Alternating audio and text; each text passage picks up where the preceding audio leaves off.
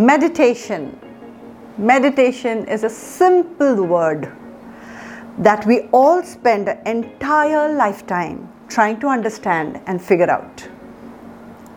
Stillness of the mind is meditation, and this can be achieved through a variety of ways.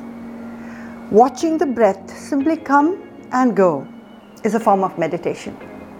Prayer is another form of meditation. The mental, the physical, and the spiritual benefits that meditation brings is undeniable. Yet, meditation is a very elusive practice for a lot of people in the world. Quite simply put, meditation is a form of practice that can be better and better each time you do it, and that involves the training of the mind.